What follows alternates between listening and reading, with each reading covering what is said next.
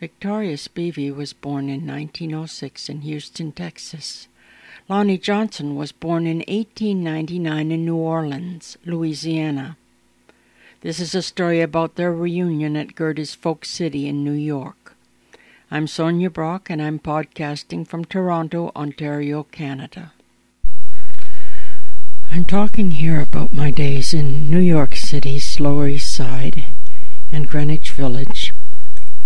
I used to go to Gerdes Folk City, which was located just on the eastern edge of Greenwich Village before you got to Washington Square Park. I don't know who owned it, but they sure had a feeling for a trend because Gerdes became the epicenter for new talent during the folk boom of the 60s. We would go in there, and if you stood opposite the bar, there was a high wooden railing facing the stage, and you could lean against it and catch the action on the little stage without paying the cover that you paid if you sat down. If you nursed your beer and stood for a couple of sets, or as long as you could handle standing, you got some real entertainment. The tables, beyond this folk singer's mourner's bench, were more expensive but standing you could get drinks from the bar and had a bird's eye view of the action. We usually went on Monday nights for the Hoots, the open stage. It was a good deal. I saw a number of firsts there. I saw Brother John Sellers, who was a kind of blues and gospel shouter and acted as MC. He had a fresh-faced young boy up there one time, two of them, in fact, looking much alike because they were young, I don't remember what the other one was called, but the one I do remember was called Bobby Dylan. First time I heard him, I said to myself, He'll never make it. He can't sing. He only knows three chords, and he sings through his nose. Well, I made a mistake because he did make it, and he did fairly well off the music business. He left Gerda and Sellers and everybody else in the dust. Those were mighty times, as the saying goes. People who were neighbors, like Richie Havens, got record contracts. Hugh Romney, a Greenwich Village stand-up comedian, became wavy gravy of the hog farm. Someone you were sitting next to in a coffee house could have become a folk star by the next time you got around there. I had an interview with John Court, who was Albert Grossman's right-hand man. Grossman had Dylan, Odetta, Ian, and Sylvia, and Peter, Paul, and Mary under his management wing. Now, my interview didn't come to anything, but for about two weeks my friends were kissing me off, I suppose because they figured I'd do the same once I got on the golden trail.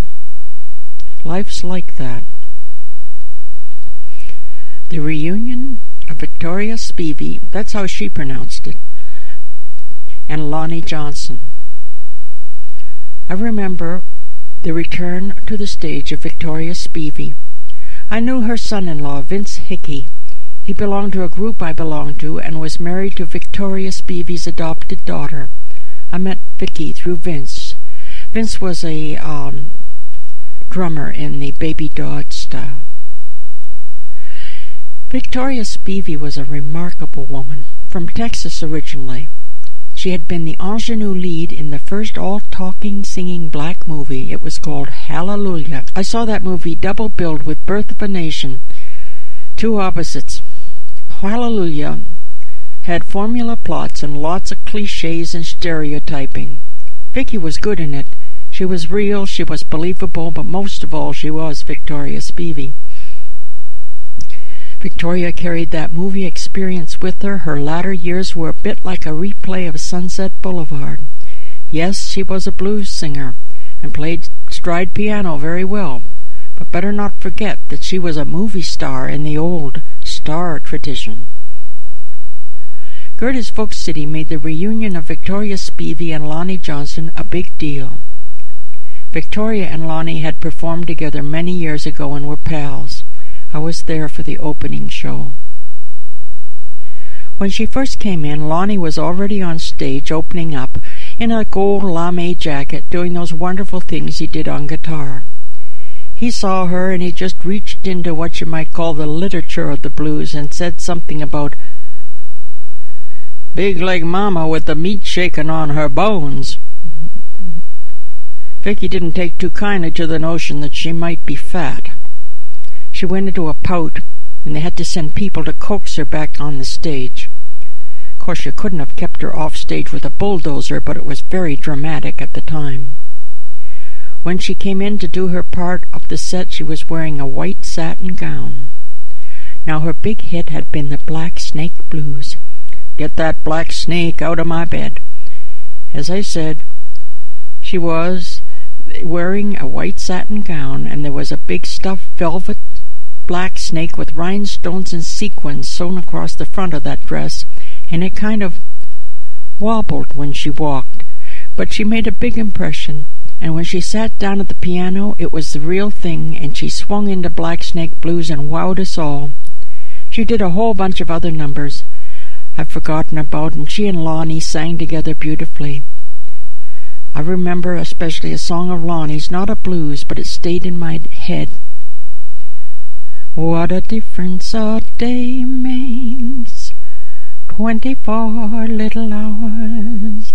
What a difference the sunshine can make to flowers. He wrote that one and had a hit with it. He also claimed to have written Careless Love. He might have, he was a composer, or he might have adapted it or written more lyrics. I've no idea, but he felt strongly that he'd started it all with that one. Lonnie Johnson was a kind and gentle man a gentleman in the Southern way. I had sung one of my songs on the open stage during intermission one time at Gerdes, and he heard me and was kind enough to tell me that he liked it. I appreciated it then, and I still do.